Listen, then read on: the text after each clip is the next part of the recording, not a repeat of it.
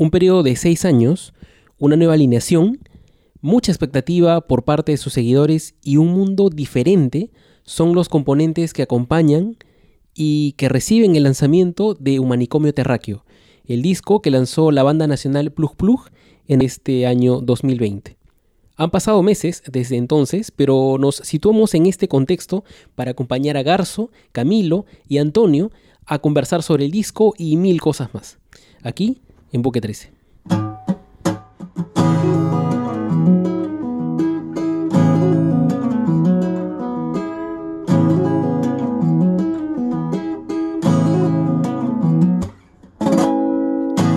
Al fin, luego de mucho tiempo, de muchos meses, eh, estamos volviendo con el proyecto de Buque 13 y, la verdad es que estoy muy contento, eh, no solamente de, poder publicar otro podcast o otra entrevista, sino que justo reencender el, proyecto con esta entrevista en específico. Eh, lamentablemente esto no se pudo publicar antes. De hecho, se realizó a las dos semanas del lanzamiento de Humanicomio Terráqueo.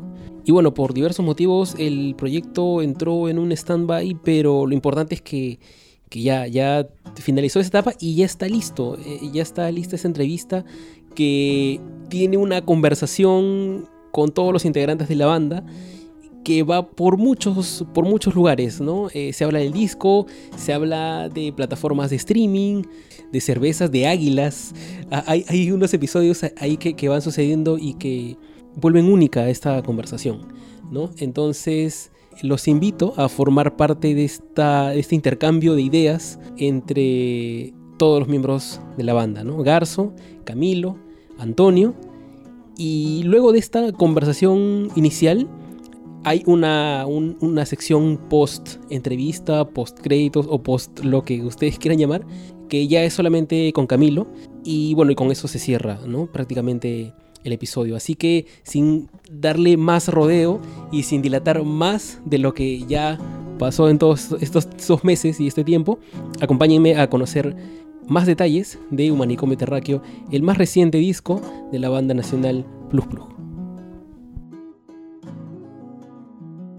Bueno, eh, nos acompaña, estamos en la tercera edición de A Profundidad y hoy nos vamos a, sentar virtualmente a, muchos kilómetros de distancia a conversar sobre el último, la última producción de la banda nacional Plus Plus llamada Humanicomio Terráqueo que se lanzó el 29 de mayo de este año. Me acompaña Antonio Olivera, Camilo Riveros y Garzo. Que, bueno, en realidad iba a decir tu nombre completo, pero creo que. Fernando Pablo García Jaró, claro, por favor. Dale. Claro. O sea, quería comenzar con, cuál fue la chispa para, para, crear toda esta maquinaria, pero creo que estamos en una época en la que el ahora importa mucho, ¿no? Entonces, ¿cómo han sido estas dos semanas? Más o menos, claro, es, el tiempo que tiene el disco fuera, ¿no? Puta, sí, ¿no? Salió el 29, eso ya son dos semanas. Man, ya. Es que el disco para nosotros viene saliéndose como dos meses. o sea, viene saliendo desde febrero. Desde que salió el primer single que sacó Mula. Con el compilatorio eh, Perdiendo peleas, ganando amigos. Así es. Ya, pues, ahí viene la seguidilla de singles, y entonces eh, como que empezó ahí, en realidad, ¿no? No es estas dos semanas. Claro, pero el disco completo, dice, claro, pero el disco completo sí salió hace dos semanas. Es más, recién lo hemos puesto en Bandcamp hoy día. Se supone que yo, eso era mi misión, pero se me fue. Tenía que hacerlo el viernes, o sea, era la semana se me pasó. Y recién ha salido, para los que yo no tengo Spotify tampoco, o sea, ya, ya puede escucharlo en el Bandcamp. Claro, aparte que Bandcamp está con esa iniciativa de todos los primeros viernes de cada mes que te da como que da todos los todas las ganancias íntegras, ¿no? Ajá. Ah, sí. Por eso lo hicimos oh. también, pues. Claro, y lo lanzamos el día justo que pasaba eso por COVID, por COVID Relief. Pero este mes ha sido por Black Lives Matter. Ah, o sea, sí les ha funcionado esa campaña. Sí, sí, sí ha funcionado. Es más, nosotros también vendimos la discografía completa ese día. El pata de la Antifil me dijo que se había comprado la discografía. Ah, madre, puta madre.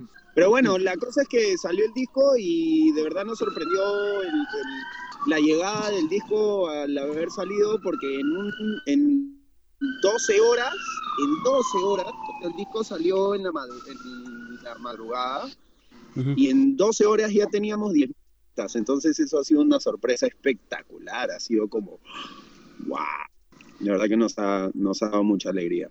Claro, y eso que mencionas, sí, sí, dale, dale. No, no, no, yo estoy desformando nomás, así con... Ah, sí, sí, pero ese dato ha sido genial, ¿no? O sea, tener los 10.000 streams en, el primer día, o sea, para, eh, para nosotros, o sea, para nosotros, ese es un montón. Porque dejamos de contar, o sea, para mí. Por la lógica de la industria, por los números de la industria. Nosotros somos una, una banda under que la gente quiere y que tenemos una extraña e inusual presencia mediática.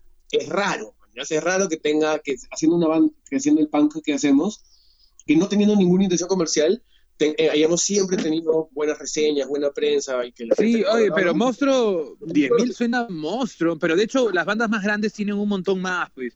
Pero 10.000 para mí es, se necesitan 10.000 horas para que seas bueno en algo, creo, ¿no? Es, fácil con 10.000 visitas y es como que está bien, pues, lo que has hecho.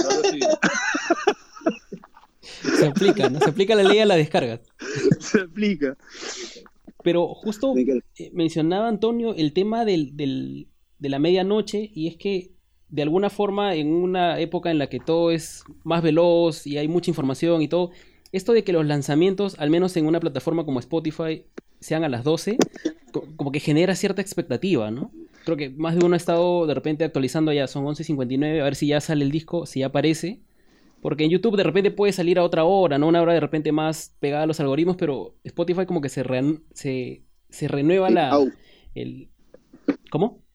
¿A qué hora se renueva? A las 12, siempre es este, eso. Claro, claro. O sea, el día que escojan, ¿no? Claro. Sorry, este, ¿cómo se llama? Eh, no, entendí la pregunta, perdón. No, no, o sea, lo que estaba comentando, lo que estaba comentando es que se ha, o sea, se ha generado de repente un hábito dentro de esta era de, mucha información a, esperar los discos, ¿no? Que, que, a las 12 se renueva y a las 12 recién tenemos acceso y lo, o sea, ponerse de repente a pensar que en el momento en el que le di play hay mucha gente que también lo está escuchando por primera vez, le da como que cierta magia, ¿no? De hecho, Spotify... tienes razón, eso, eso, es algo, eso es algo bien chévere. Y este, y lo chévere es que hay gente que, supongo que cuando eres, o sea, cuando te gusta algo más, pues lo comentas con las demás personas que también les gusta lo mismo. Entonces es como algo bien bonito. Sí. En, para ponte los videos de que YouTube que subimos sacando, este, a la hora que subía para, para poner el día que salga, este, lo ponía desde antes. Lo puse como este, 30 minutos antes. Por si es que había cualquier problema, porque YouTube, como tú dices, creo que YouTube sale a la hora que tú pones. Pero a veces no se sabe, no se sabe bien, pues entonces haya habido algún problema. O más bien, o si lo quieres subir recién el mismo, en el mismo momento, puede que no te salga, porque de ahí es como que, uy, se va la conexión y todo, y claro, madre, una vaina. Entonces siempre puse, ahí puse como, no me acuerdo si fueron 15 minutos o 30 minutos antes, y para asegurarnos, pues, ¿no? Sí, eso fue lo que hicimos eh, esa vez, estas veces. Claro, incluso hay una funcionalidad, creo que todavía se está desarrollando, que te permite ver quiénes están escuchando el mismo tema que tú estás escuchando en todo el mundo, ¿no? Ah, man, y eso sí no, este, no conocía. ¿Tú sabes eso, Camilo? No, no, no. Más, bien lo que, lo que quería comentar era que a medida que ha salido, que han salido los discos, nosotros hemos tenido que adaptarnos a cada tecnología en cada momento. O sea, antes del Trinitron nosotros existimos con MySpace, ¿no? Claro. El, Trinitron, este, o sea, de ahí el, el, Equinomoda se lo piratearon tanto en Taringa que por eso el Mumo salió gratis para descarga, ¿no? Y luego salió el físico, ¿no? Entonces el tape salió también primero como, como descarga y después salió el cassette, ¿no? Y en este caso ha salido ya de frente en streaming, que es nuestro primer estreno en streaming en realidad. E idealmente, ojalá se pueda sacar en, el vinilo, ¿no? Ese sería el sueño del vinilo propio. Sí, eso sería lo ideal. Claro, que ahorita, bueno, quizá el lado físico está todavía medio que suspendido eh, a nivel mundial, ¿no? Pero... Sí, por eso lo que dices es tan importante, ¿no? O sea, yo creo que de los tres el que más usa Spotify es Antonio, sobre la dinámica de discos, ¿no? O sea, ¿cómo sientes tú eso? Sí, sí, efectivamente yo uso mucho Spotify, tengo una cuenta premium desde hace un montón de tiempo y a mí me encanta esa posibilidad de, poder escuchar el disco entero, ¿no? O sea, muy pocas veces uso un playlist y menos uso un playlist eh, propuesto por Spotify, más es lo que yo quiero escuchar en el momento y a mí me encanta la situación de escucharme un disco de principio a fin. eso de hacer un playlist también me viene bien, pero soy más fan de escucharme los discos. Soy a la antigua en, ese en esa situación. Me encanta un disco de principio a fin, porque es la obra entera, ¿no? Porque te lleva de un lugar a otro en una misma y me encanta la música, me encantan las bandas que, me, que escucho, obviamente, pero sí creo que hay una hay un trasfondo en, el orden que propone la banda y, y cómo escucharlo como obra entera, ¿no?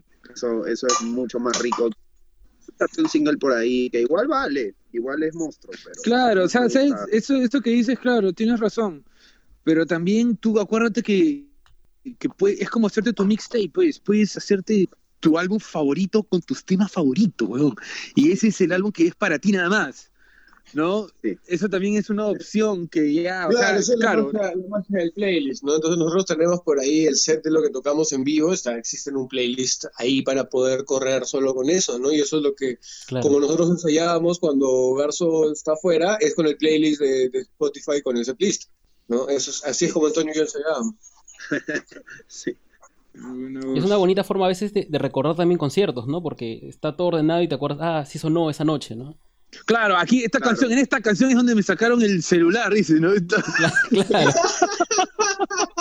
oh, y en esta me lo devolvieron, y en esta otra me lo devolvieron, puta, lo máximo,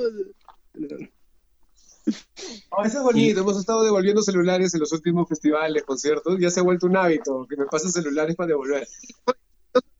Curiosamente, en el Rango Fest que tuvimos en diciembre, este, devolvimos un celular de un pata que su mamá es peruana, su papá es de Holanda y vive también en la bahía como, como Garzo, en la bahía de San Francisco, vive en zona.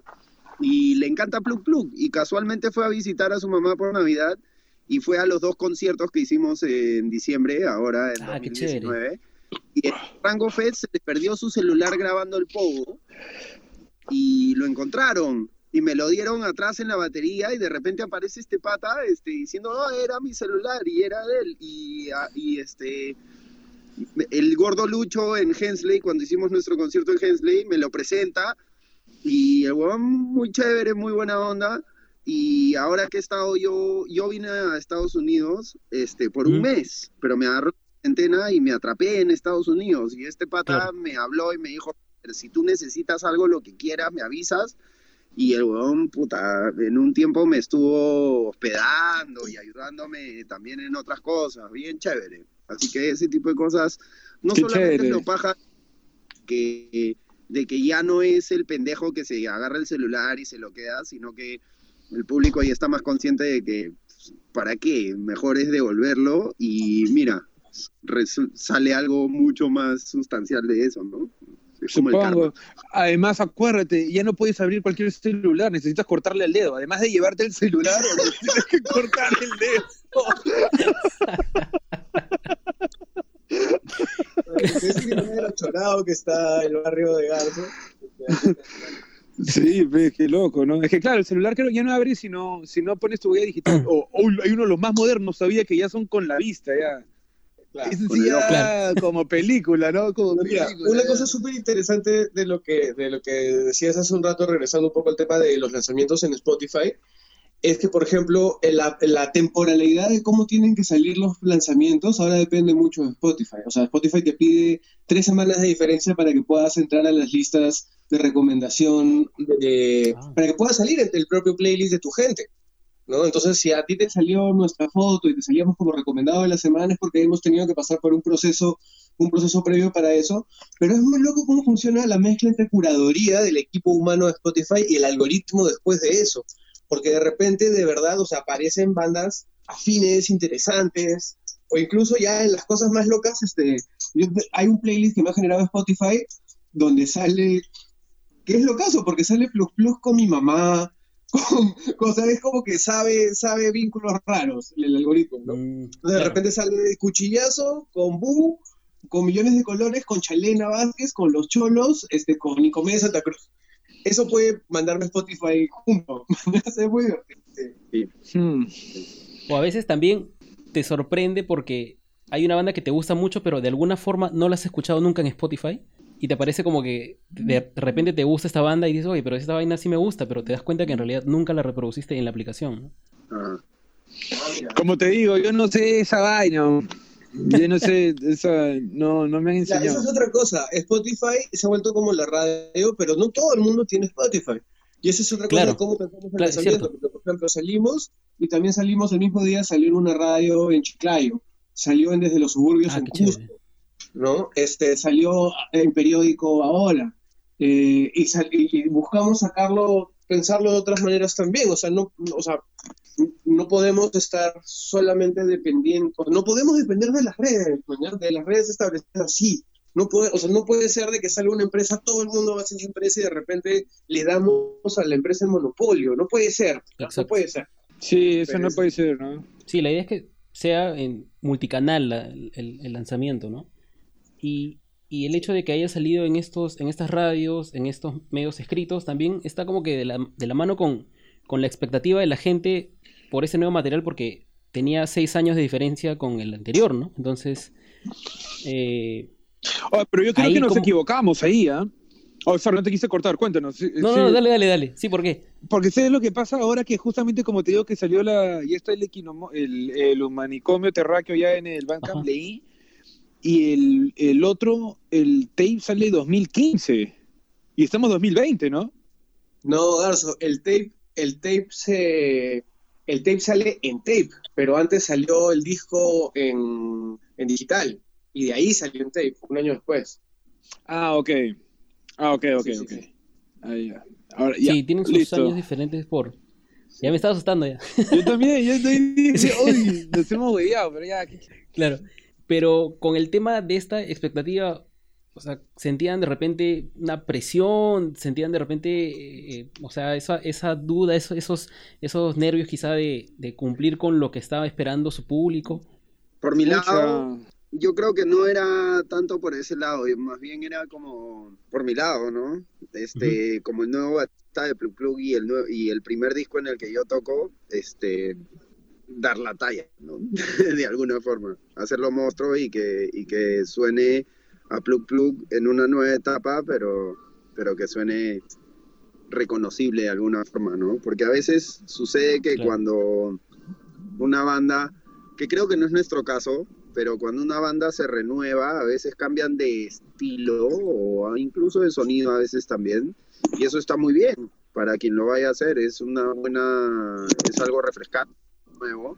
A veces ganas este público, pero también a veces pierdes público que, le encanta la nostalgia y se mantienen en el sonido original. Creo que Plug propone un sonido bien conciso y un estilo bien marcado, pero a la vez no, porque Plug mezcla un montón de, de, dinámicas musicales dentro del estilo, digamos. Y, para mí sí era muy importante, por un lado, presentarme y por otro lado que sea conocible y que suene, suene sustancial. Este, yo creo que yo sí estaba un poco nervioso, todavía le dije a Camilo, creo que estoy bien nervioso, o Antonio, no me acuerdo quién, cuál de los dos.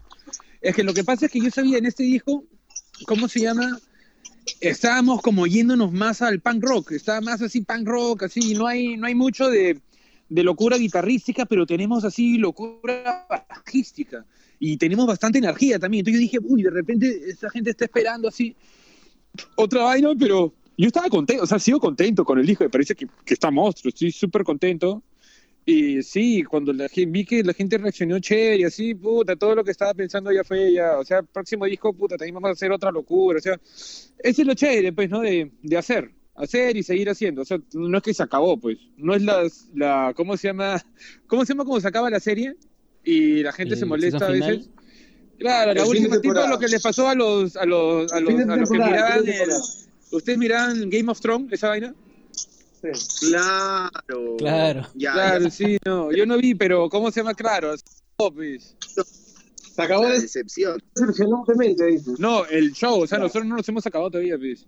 Pues sí, de hecho el disco tiene una, una aproximación distinta a los, a los anteriores este, en el sentido que decía Antonio sobre todo, ¿no? Que es el, el, presentar, el presentar una nueva etapa de la banda pero a su vez el, representa una nueva etapa de la banda en la cual uno pueda eh, tener un poco de lo mejor de todas las épocas, pero a su vez esta nueva, esta nueva sensación, estos nuevos elementos que, se producen por las mismas nuevas composiciones, ¿no? Porque también Garzo ha pasado por Torres, Cibras, ha pasado por Huaycos, entonces nos han pasado varias cosas a nosotros mismos también en el proceso, ¿no? Entonces, este, las, las canciones reflejan, creo, también bastante Claro, es una evolución, sí, sí. De que somos mayores, ¿no? De que ya pasado más tiempo. Este, y el trabajo rítmico también, ¿no? Porque de cierta manera antes los discos eran ensayados al ser tocados para conciertos. O sea, teníamos que tocar en un concierto y tocábamos el, el, disco, ¿no?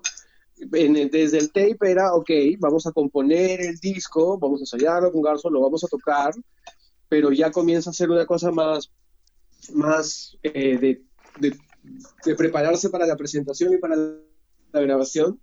Y en este caso fueron de meses, de meses, de dedicarse a craftear, ¿no? A, así, a cual artesano, cual orfebre, cual filigrana, el, que, el que Antonio y yo terminemos de sacar las, las cosas, o sea, las composiciones que nos daba Garzo, nuestras partes, nuestros arreglos, etcétera, y que sin haber tocado esas canciones en concierto, maduraran al punto como si ya hubieran estado en concierto y pudiéramos grabarlas bien. Eso, eso tal vez creo que ha sido el, mayor reto, ¿no?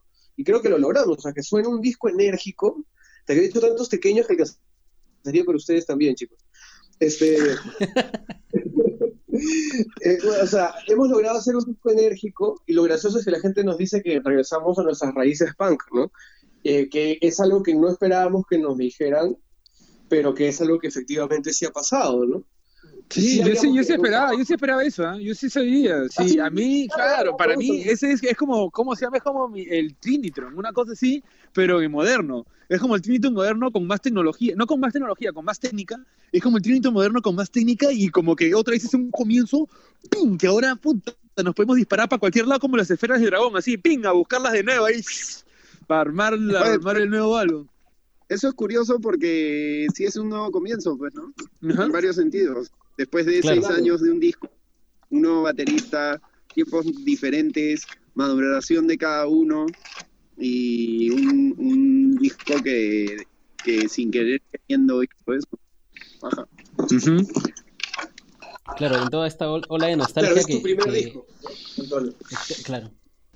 Y justo lo que mencionabas esto de, de que maduren los temas me hace acordar a que en algún momento hay una banda que se llama Dead From Above, que sacó algunas canciones y generó un tour que lo llamó Song CPR porque a las canciones tenían que darles como que vida en vivo para, para luego recién grabarlas, ¿no? Para que agarren cierta pues, otra capa, ¿no? Por, algo así lo sustentaron y pareció muy bacán.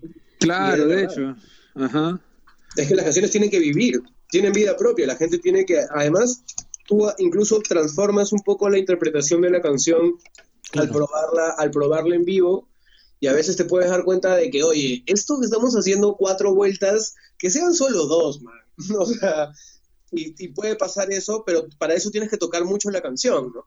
Oye, eso es, o la ensayas un montón, o tienes un training de tocarla en vivo, pero la canción tiene que respirar, mañana tiene que, tiene que estar ahí, ¿no? Sí, claro. Sí, pues de hecho, de hecho, de hecho, de hecho deben haber este, otras opciones. También estoy pensando también en estas otras bandas que se meten a un estudio y graban y es nuevo, todo nuevo. llegan ahí, oye, compadre, oye, habla, oye, ¿qué tal, puta? Sí, pues ya creció, puta, este weón ya está yendo al colegio, man, ya qué loco, oye, bro, puta, un mes para tocar. Y, ahí empiezan a componer las canciones y se van grabando, se van poniendo los arreglos. Esa, esa vaina también, también es chévere. No, es como, puta, que, no, no sé, supongo que deben haber miles de formas de, componer, ¿no? Miles de maneras. Ahí este otro como decía, ¿no? De mudarnos en algún momento juntos un tiempo y grabar una cosa mudándonos, ¿no? Eso sería chévere. Así es como hace Albini, pues. Vas a su estudio y cómo se llama y te quedas en su jato por una semana, tiene camarotes y cómo se llama y o sea ya se ensayado antes, vas ahí, te quedas ahí con la gente, tiene una cocina, tiene camarotes. Algún día me gustaría grabar ahí, pero tengo que ganarme la tinca o, hacer un buen negocio o algo, una cosa así. sí. hay otro nivel de entendimiento también, ¿no? O sea, cuando ya se comparte un espacio físico, e, e, es, muy diferente. Claro, mueve tu platillo, mueve tu platillo. y ahora que mencionamos el tema de la composición, o sea, ya regresando eh, años atrás, ¿cuál fue la primera, como que el primer chispazo de Humanicomio Terráqueo? O sea, ¿recuerdan de repente cuál fue la primera idea, la primera canción? ¿En qué momento estaban? Uy, Camilo, ¿tú te acuerdas? Esa creo que ha sido la de Sentido. Creo que hasta Sentido ha sido uno de lo primero que llegamos a sacar. sentido puedes haberla tenido desde antes, ¿no? Pero donde empezó el proceso continuo fue con Para Siempre. Con Para Siempre fue. ¿Seguro? Sí, sí, se llegó a ser una base de eso. Antes que entre Antonio, llegamos a, cambiar Para Siempre. Fue la, única que, que chambeamos antes que entre Antonio. Ah, ya, ya, ya. Con Para Siempre ha sido entonces. Sí. Ajá. Y pero sí me acuerdo la última, última que sacamos fue este, ¿cómo se llama? La que sale última en el disco, la 11, esa también fue la última que sacamos. Ah, cero de acero. Cero y acero, esa fue la última que sacamos también. Me acuerdo que... Esa la terminamos en el cine Laya. Este, yo lo que me acuerdo de esa canción es que la grabamos sin metrónomo. Esa ha sido la única del disco que la grabamos sin metrónomo, desde el comienzo, porque hay una parte de abajo donde se tiene que cambiar la, se, se, cambia, pues, se, acelera y toda la vaina. Entonces, eso no se puede hacer con metrónomo. Entonces lo hicimos, puta, y con un resacón también. No sabes, eso lo he grabado yo, puta. Y por suerte me acuerdo porque seguro me he visto un video. Pero sí, no, puta, qué buena grabación, weón. La grabación de días. Y yo cuando voy a grabar baterías no salgo el día anterior, así que el resaqueado es tuyo, ¿no? Ya, claro, yo, yo resaqueado, yo resaqueado. Por eso es que salió bien, porque él citó copes. Y este, y no vendían agua, no vendían café tampoco. Y el nombre de la ah, calle eh, quedaba en otro lado también, era homónimo de otro lugar. Mi viejo me está, no, una locura, una aventura, weón, hacía una aventura esta grabación. Por lo menos las baterías. Yo sí mi guitarra sí las grabé sin, sin fiesta, donde el chino Saito, todo bien hecho. Camilo, tú también grabaste tu bajo bien hecho ahí donde Antonio. ¿Estabas ahí o estabas no, fue buenazo, porque ya tenía también este los procesos, y Antonio también tiene equipos chéveres, y él ha estudiado producción en México, pero ¿no? entonces yo estaba súper cómodo, en realidad, de todas mis grabaciones jamás, la más cómoda nunca ha sido ahorita con, con Antonio, con, con este disco. Man, ya. Oh, ¿Qué silla tienes? ¿Qué silla tienes, Antonio? ¿eh? ¿Qué sillas tienes ahí que lo has tenido a Camilo acomodazo ahí? Qué buena. Yo necesito una silla cómoda también. Es que también este, he grabado, pues, o sea, tiene sus, sus se han conseguido sus cositas, pues, ¿no? Tiene sus parlantes en el ex o sus audífonos. Yo tengo varias secuencias de preamps de bajo y usamos, lo usábamos. Y lo más importante es que tenía al lado a Utic, que es mi ahijado canino, que es el hijo canino de Antonio, su perro. Entonces, Utic ha estado al lado de, toda esa grabación. Y es un perro caleto peruano que yo amo con todo mi corazón. es así, como, es estar, es grabar teniendo, claro, es tan chévere como grabar con tu flaca al costado, tu mamá al costado, o algo así, alguien que quieras mucho, mucho, mucho, mucho. Ya ese disco lo he grabado con Utic al costado. Sí, claro. Sí, te cambia el humor totalmente, ¿no? claro, en el cuarto con la batería de pura merca, con las cosas con Antonio y con, y con, o sea, y Antonio cuando viaja a México, que ahora nos puede contar él también su proceso, o sea, para mí era todo un asunto de, pucha, se nos va nuestro hermano de pura merca, pero que crezca para ser productor musical. Entonces, concretar y que, que él esté grabando el disco de, de Plug, o sea, mis partes del disco de Plug, es como que, wow, qué, qué, qué, qué rico, qué, qué, qué bonito en, en, la vida de que, la, que haya dado vueltas así, que mi hermano de pura merca ahora esté aquí en Plug de esta manera. Es bonito. Sí. Yo creo que mucha de esa alegría de estar tocando con Antonio, de todas maneras, está plasmada en el disco.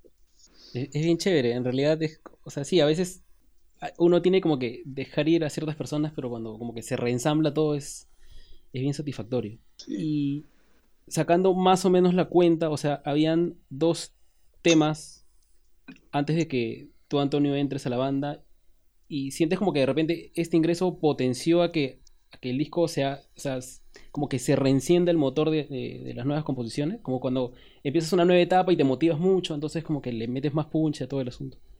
Sí, definitivamente. Esa es una respuesta simplísima.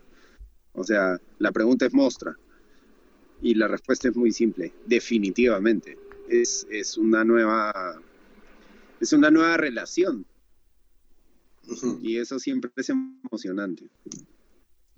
Pero es más, tu pregunta, justamente Antonio le responde así, porque en tu pregunta está la respuesta. Y más bien nos haces ver que realmente hemos comunicado lo que estaba pasando muy bien, porque la gente nos dice, o sea, los periodistas nos dicen las cosas que nosotros pensábamos, no que queríamos escuchar, pero que, que, no, que era nuestra propia opinión personal sobre el disco. ¿no? Alguien dijo que era este, ah, ¿cómo era esto? De mirar atrás para ir hacia adelante, por ejemplo, ¿no? Y en este caso también es muy correcta tu apreciación, ¿no? Es como que, este, para, para, para parafraseando este, al asesino, eh, al, freestyle, al freestyler, este, Garzo y yo traemos la gasolina y Antonio le prende fuego. Estoy monstruo. Oye, pero yo ya quiero grabar otro disco ya. Ya, claro, ya hemos trabajado este disco y ya me provoca grabar otro ya. Eso sería, Antonio se ha comprado una batería pues, para tener por ahí. Huevón, ya la tengo armada, ya, puta. No les puedo mostrar ahorita porque sí, está mostrada y ya voy a tener el espacio para poderme sacar todas las canciones. Esto es lo que va a pasar, que esto es lo más paja. Que voy a tener mucho tiempo para poder sacar las canciones a un nivel mucho más este de laboratorio. O sea, me voy a poder concentrar y tocar una canción y decir, puta, esto quiero meterle así yo. O sea, que va a ser, estoy muy entusiasmado por los nuevos temas que ya Garzo nos ha mandado las, las nuevas composiciones en guitarra. Entonces, así es como trabajamos, pues Garzo nos manda la guitarra. Oye, oye, oye, pero ¿sabes una cosa, Antonio? ¿Sabes una cosa? Creo que de ahí vamos a escoger. Tengo nuevas que son, están más bestias todavía porque son más al presente, ¿ya? O sea, esas ya, hay unas, hay unas que están ahí que ya son tan antiguas que ya no es el nivel en el que ya es. Entonces, este. Mejor. Mejor. Así es. Yo voy a tener todas, incluso las nuevas, y ahí hacemos un cut y elegimos lo mejor. Monstruo, exacto, elegimos lo mejorcito. Ajá. Las bandas trabajan así, pues, ¿no? Sacan siete canciones y sueltan solo diez. Y de ahí algunas quedan en side en, en rarezas. No, claro, por supuesto, sí, por supuesto. Por supuesto. Para poder elegir. Lo que yo me estoy proponiendo para, para el nuevo disco, en, por mi parte, es hacer mucho más ritmos compuestos, o sea, que no sea un ritmo cuadrado, sino que meterle tres o dos partes que se unan ahí. Y la otra es este, continuar con lo con los ritmos este, tradicionales peruanos que están ahí escondidos en Plug Plug, pero meterlos un poco más. Y que igual sean ahí escondidos o muy evidentes, pero tratar de meterle más a esa onda, para que suene así recontra plugueando. Pero no forcemos nada, no forcemos nada. No, no, no, no, natural, obviamente no está pasado, eso no va a pasar, eso nunca va a pasar. No, es ese. Es, raro, ¿ya? Porque es bien raro que yo diga esto, pero es bien el que piensa pierde. O sea, si, tú, si tú estás haciendo la huevada, perdón, si tú tienes esta intención de desarrollar un proceso de fusión con la intención de meter la fusión de una manera explícita en donde no son tus lenguajes, no te va a salir. Es más, te va a salir feo. Ay, pero espérense, espérense. ¿Qué estamos hablando? ¿Qué habían preguntado? ¿Qué habían preguntado? ¿Qué habían preguntado? ¿Queremos hablar de esto? pero espera. Sí. es lo que, además es, lo que tú está muy bacán, en realidad. Además es lo que tú has dicho. Oye, pero también yo te he dicho de una forma, lo he dicho de una forma que ha sonado a que ese va a ser así como que voy a hacer eso. No, no. No se preocupen, no, todo no, no, no, yo no me estoy preocupando. Sí, olvídense, tranquilos. Por el proceso de fusión en general, quiero decir, ¿no? O sea, en el proceso de fusión, de fusión en general, este, una cosa, o sea, tienes varias etapas, ¿no? Una cosa es la investigación-creación, por ejemplo, en donde, ¿qué es lo que yo hago para el DAP? O sea, yo sí me pongo a estudiar matemáticamente cómo funciona el reggae, con cómo funciona la música afroperuana, para ver cómo mezclarlas, pero como dice Antonio, esa es una vaina de laboratorio, ¿no? Lo que pasó en Plug es que tenía, o sea, Garzo llegaba con una base y la aproximación con la cual yo podía orientarme a ese math polirrítmico, sabroso, que tenía otras, unas, unas lógicas no cuadradas, es muchas veces desde referentes de la música peruana. ¿No? Y entonces fluye, man, Fluye, fluye, eso es lo que pasa, ¿no? Y entonces lo que hemos caído en cuenta es que, hey, somos conscientes de que nos fluye, de que nos gusta y de que hay variedades por ahí que pueden funcionar. Entonces queremos, nos fluye explorar un poco más, un poco más por ahí, ¿no? Pero no va ¿Cómo? Te fuiste, te fuiste un rato. No va a dejar de ser orgánico. Claro, claro, te estamos cochineando, ya sabemos ya que vas a hacer las cosas monstruos, estás con tu batería ahí. ¿Cuántos platillos? Sí. Ah, bueno, ya, ya. La cosa es que el detalle de, lo de la batería, esta batería es una batería locaza, weón, porque todo el mundo piensa que es una batería. Thank you. Me acaban de pasar una chelita, pues. Por eso oye, oye, ¿qué día estamos? ¿Y estamos viernes ya? ¿O todavía? No, hoy es miércoles. No. Hoy es miércoles. Sí. bueno, la cosa es que la batería que la batería que me he comprado es una batería muy extraña porque no tiene no tiene nada de madera, es solamente el parche y el aro. Todos los tambores son parche y aro. O sea, la puedo meter en una mochila. Pero suena más bajita. La batería. Pero suena más bajo. Alucina que no, ya la suena recontra fuerte, weón. Y suena con, con, con el delay. Pero es acústica. Es acústica. Suena monstruo, weón. Es locaza la Pero es acústica, ¿qué onda? Es acústica, es acústica, y, pero no tiene, o sea, es solamente el parche. No tiene toda la. Pero es una nueva tecnología, esa va. Que nada más es. Sí, era tecnología, era tecnología china, no, no, japonesa, tecnología japonesa era. Japonesa. Tecnología japonesa. De repente, si hubiera sido, sí, pues, tecnología. Con esa batería en el Hensley, en Hensley podemos tocar con esa batería y ustedes ya pueden saltar y moverse un culo, porque no, no ocupa espacio, pues, Man, ya. Yo igual salto y me muevo un culo, pero ahora podría hacerlo sin golpearme, sin patear la chela. Claro. a ver, Gonzalo, ¿qué más quieres saber? ¿Qué más quieres saber? Cuéntanos. si no, no, si no nos preguntas, nos vamos a ir a contar las tabas que me he comprado también la semana pasada. Sí, sí. Vamos a hablar de Garzo, ¿te, te pones en...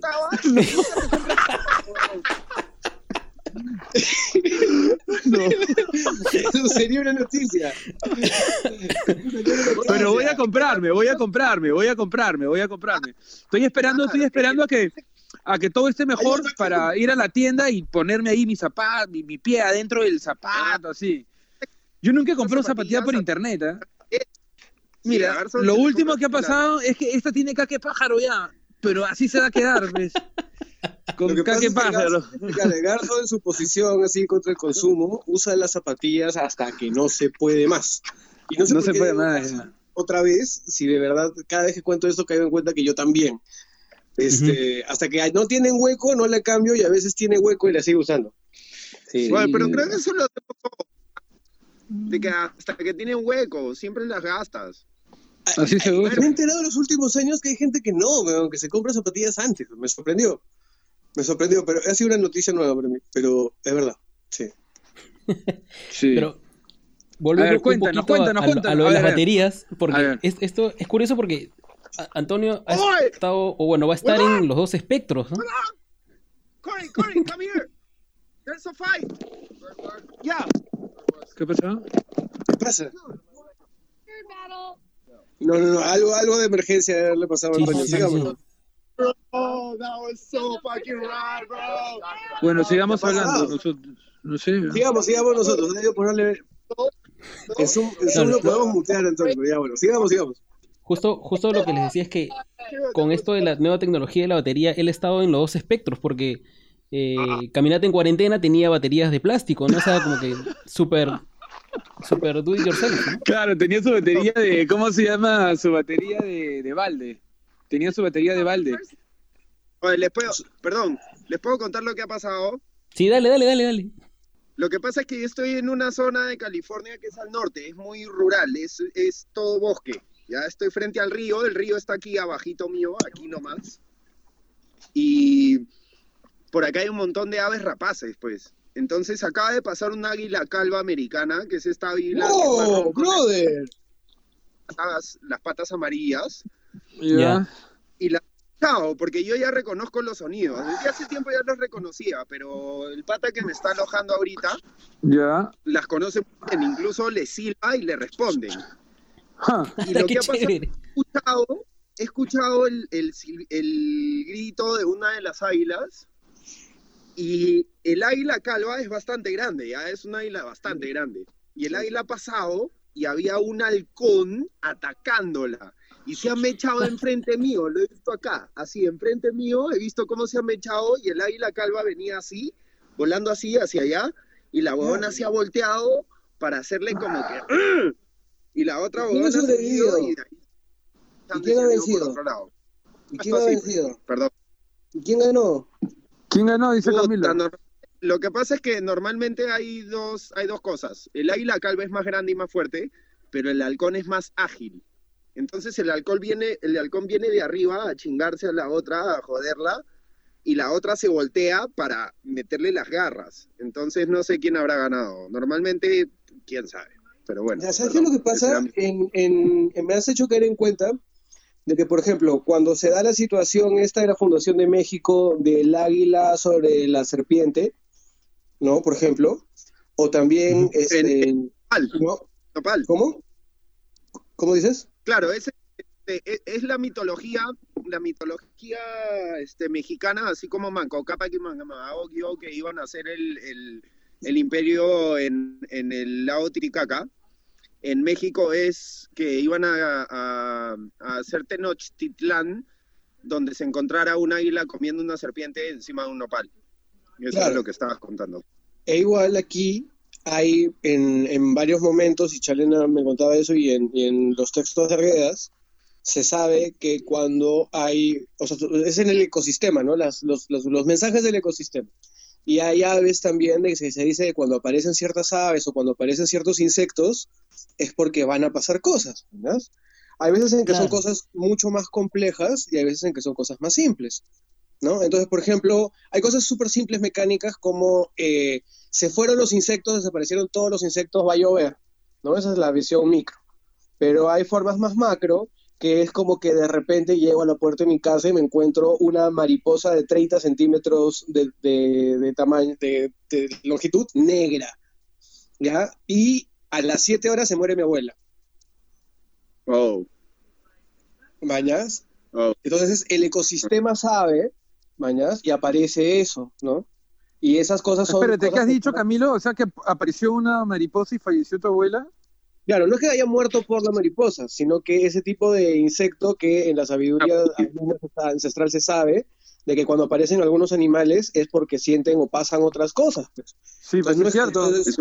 Sí, es como las cucarachas, ¿no? si no limpias tu cocina se llena de cucarachas, esa guada. Pues, Tal cual.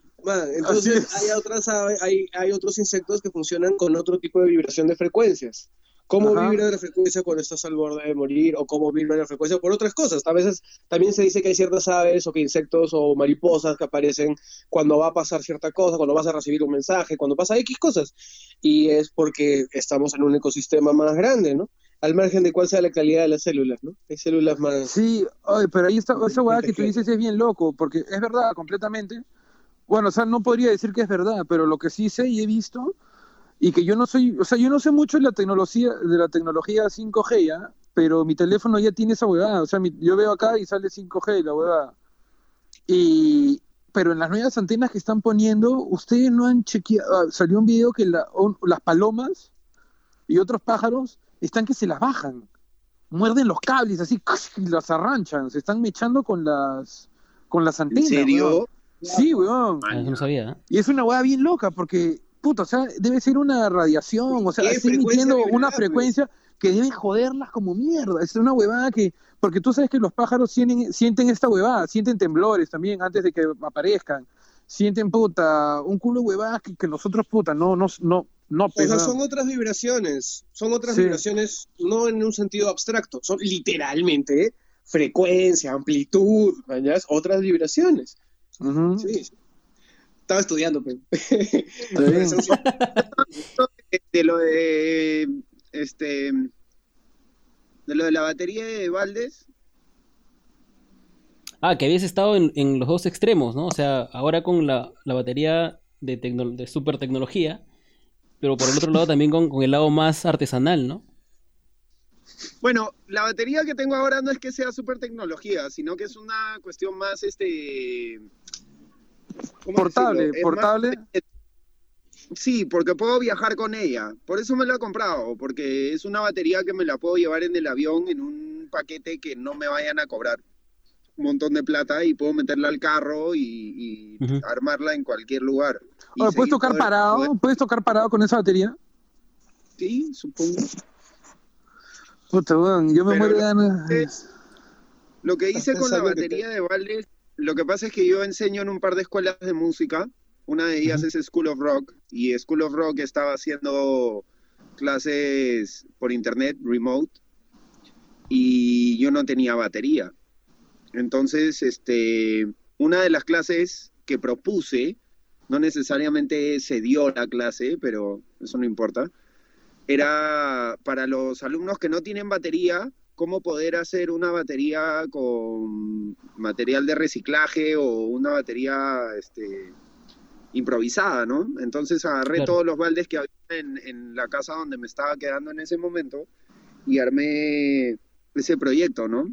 Con una batería de, de puros baldes que es algo que yo he estado estudiando un montón desde que estuve en Arte para Crecer, que es la otra escuela donde trabajo y Arte para Crecer desde el inicio, tiene 30 años de trayectoria y desde el inicio la propuesta ha sido de que en Perú no era muy fácil comprar instrumentos, especialmente en los 80s, y eran muy caros. Entonces, para no dejar de tener la oportunidad de, de aprender, armarte tu propio set, ¿no? Y gracias a eso este, propuse esa batería y grabamos un tema y salió ese tema, pues, ¿no?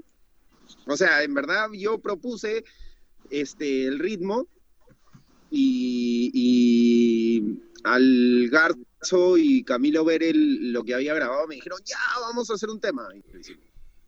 Es que ahorita creo que el, do it yourself cobra muchísimo más importancia de lo normal, ¿no? Sí, de hecho, claro. O sea, de hecho, desde hace un tiempo el do it yourself es la única salida, ¿no?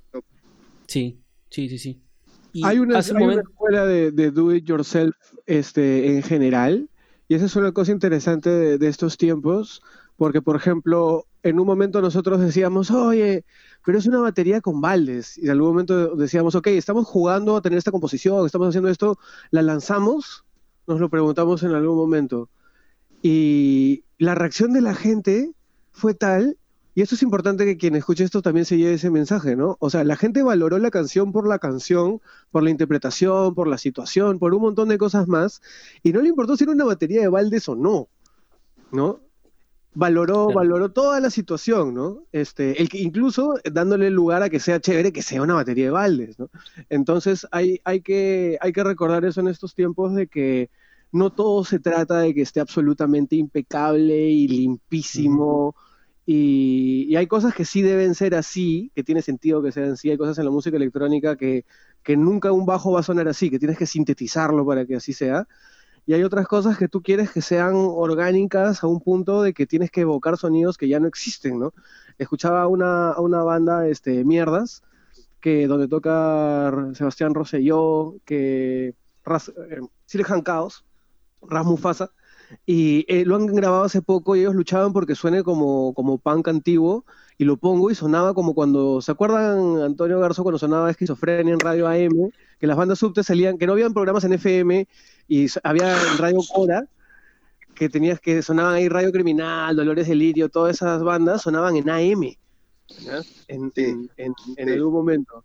¿no? Entonces el sonido, si tú quieres sonar así, ya la, tú grabas y, grabas exactamente en el extremo contrario. En las máquinas tiende a sonar lo más limpio posible.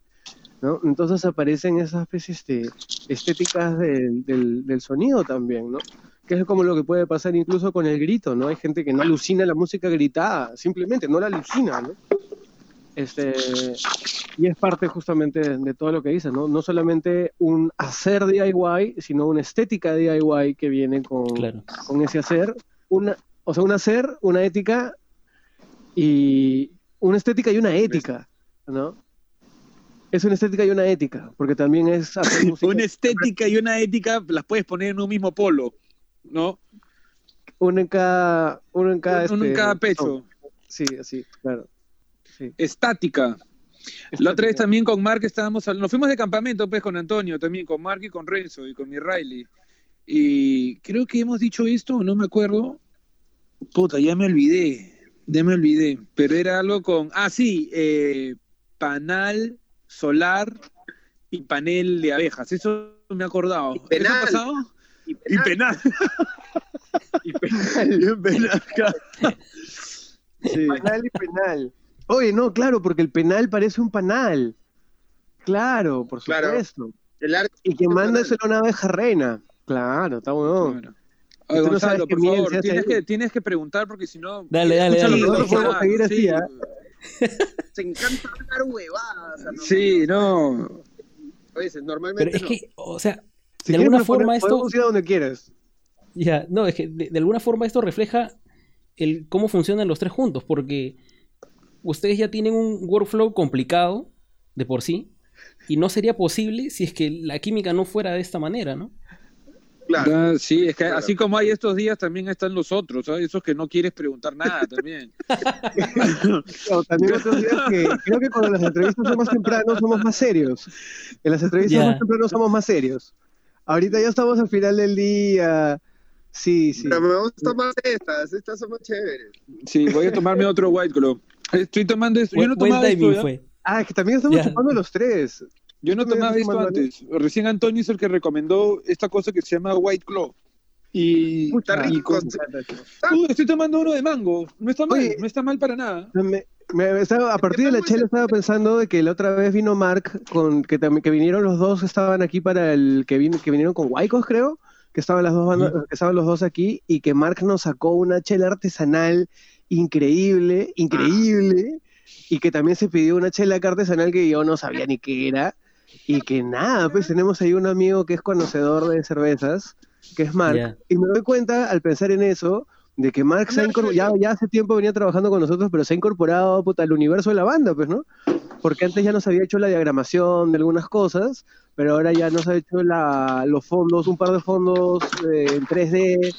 Eh, buenas, buenas. Ahí están saludando. Nada, entonces está... ¿Qué pasó? Ahí, ahí nos estamos usando cervezas, por ejemplo. Eh, oye, ¿terminaste de comer, Camilo? Ya puedes prender tu cosa, please. Ya terminé ya de comer, sí. Es que Mark trabaja Pero sigo siendo censurable. Ah, ¿Estás calato? dispensería de, cervezas. Entonces, son cervezas artesanales que son únicas. Cada una de ellas es única. Entonces, por ejemplo, esta es una de ellas. Esta es una de esas cervezas. Si, si se nota, el diseño es un sticker que está puesto en una lata de color lata, por así decirlo y son diseños así locazos, pero es el sticker. Mira, aquí está el, eh, justamente donde termina el sticker. Ahí se nota, ¡pling! Y acá empieza de nuevo. Entonces, es como un white label. Tienen con unos sabores que son espectaculares. La vez pasada nos invitó una que era una stout, ese es el tipo de cerveza, 12% de alcohol y sabía panetón. Sí, eso estaba, estaba bien loco. Oye, pero ¿sabías que a mí me gustaría sacar el disco? A mí me gustaría sacar el disco en CD, porque en mi carro yo no tengo para escuchar este, ¿cómo se llama? Para meter el, el, el, teléfono, esa vaina. Yo solamente tengo para poner CD y tengo para poner seis CDs abajo del asiento del costado, del del copiloto. Ahí puedes poner seis CDs y en, y en eso puedes escoger. Entonces, mira, si sacamos el nuevo disco, en CD lo puedo escuchar en el carro. Y ahora que he estado viajando para... ¿Cuántas horas eran? Desde cuatro horas, lo ¿no? Puedes cuatro quemar también, ¿ah? Lo puedes quemar y lo puedes poner también. Cuatro horas, lo puedes quemar también. Pero es que tengo los otros ahí en la guantera, que están en CD también. Entonces en CD me gustaría tenerlo, sería un buen formato. No puedo escuchar cassette en el carro. En el carro antiguo que tenía sí podía escuchar cassette. En este no puedo, sí. Fácil en un futuro más adelante si es que puta, las cosas salen bien, otro carro vendrá más moderno que ya puedo enchufar la, el teléfono. Y de ahí ya me consigo el Spotify Premium. Pero así como había para escuchar, este, para poner CD en la casetera, debe haber algo, no existirá una manera de meter otros medios al CD, porque no tiene USB. Pero ¿sabes qué es más fácil? Que te compres otra radio y se la pongas al carro que tienes ahora y ya puedes escuchar sí. O que le meta un Walkman con un mini plug por la entrada auxiliar, que de todas maneras tiene, y le meta cassette. Porque es no, porque mi carro es eléctrico, ¿ves? es como eléctrico, eso sea, es híbrido. Entonces, si le, si le quitas la, lo ya me dijeron, pues yo también sigo moja, yo ya pregunté esa cosa. Y me dicen que no, no le puedo sacar la, toda la, cosa donde viene el, CD incluido, porque ese es el, como la, computadora de la huevada. Pues, Pero es ah, y porque es CD, porque es una máquina, porque es eléctrico también, entonces tiene todo ahí. O sea, Oye, Gonzalo, quiero avisar que, que, cuando a nosotros nos entrevistan suele pasar que se vuelve una conversación interna y nos vamos por las ramas maleados. Oye, pero es que pregunta, ¿sabes qué es lo chévere? Estás haciendo nuestra vez viéndonos en un en buen tiempo, porque las tripartitas normalmente las hacemos por cumpleaños, para chambear, no como que hoy ya tenemos tiempo los tres, ya una tripartita, una tripartita, ya, juácate, ¿verdad? Entonces esto es especial. Así que pregúntanos, por favor y lo chévere es que de alguna forma todo encaja, porque, mira, o sea, están hablando del CD, que siempre se comenta esto de que el, formato físico es como que a prueba de futuro, ¿no? Eh, porque si algún día se cae el sistema y todo, ¿no? Y curiosamente, el, la manera, el, workflow que han desarrollado ustedes para la grabación de los discos, en estos momentos es casi como que a prueba de futuro, porque ya ustedes venían trabajando a distancia, que ahora es como que la nueva norma, ¿no? Oye, eso es verdad, eso es justamente sí, hemos hablado Sí, eso es bravazo. Eso, hemos hablado también. Que, eh, ¿cómo se llama? Nosotros ya veníamos trabajando a distancia, pues. Entonces, esto del coronavirus, o sea, sí nos ha dado pena, pues, ¿no? Por todo lo que está pasando. Claro. Pero, este, y nos ha afectado completamente en toda nuestra, en nuestra vida. Ponte, estamos en el desempleo, bueno, no todos, pero Antonio está lejos de casa, o sea, claro, ha afectado. Pero después de todo, en el trabajo pluviano, puta, hasta Creo mejor. Que estamos acostumbrados, es como que hemos practicado para este momento, para, claro, para la distancia. Sí, creo. Sí, o sea, a ver qué dicen es un caso de estudio, es como para documentar esto y, y, que pueda ser como que un patrón, no sé, pues, ¿no? Un modo de trabajo. Ok, puede ser. ¿Tú qué piensas, Antonio? Yo pienso que como un patrón, puta, es mucho de decir, porque eh, el calor humano y estar frente a frente no tiene comparación. Lo que sí es que estamos acostumbrados a, hacerlo de esta forma. Yo vengo entrenándome en esto hace siete años, porque yo he vivido desde hace siete años, la mayoría de los años, he vivido la mitad en California y la mitad en Lima. Y cuando vengo a California, a California eh, realmente me aíslo me, voy a unas zonas como la que estoy ahorita, en el medio de la nada, puro naturaleza, en unos espacios muy rurales, donde muchas veces no hay internet. Y, me la paso encerrado, creando y peregrinando de alguna forma, por decirlo de alguna forma. Pero yo me vengo entrenando para esto hace un montón de tiempo sin tener idea de que así iban a ser las cosas. Claro, viene, viene la ocasión y de pronto es como si. O sea, no te lo esperabas, ¿no? Pero ya estaba todo, todo el conocimiento ahí. No me lo esperaba y como te digo yo, un mes.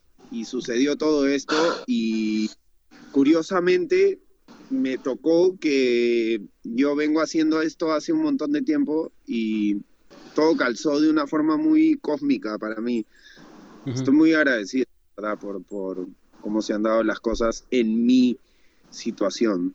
Es una, es una época muy jodida, muy fuerte. Nos está poniendo a prueba a todos, muy duro.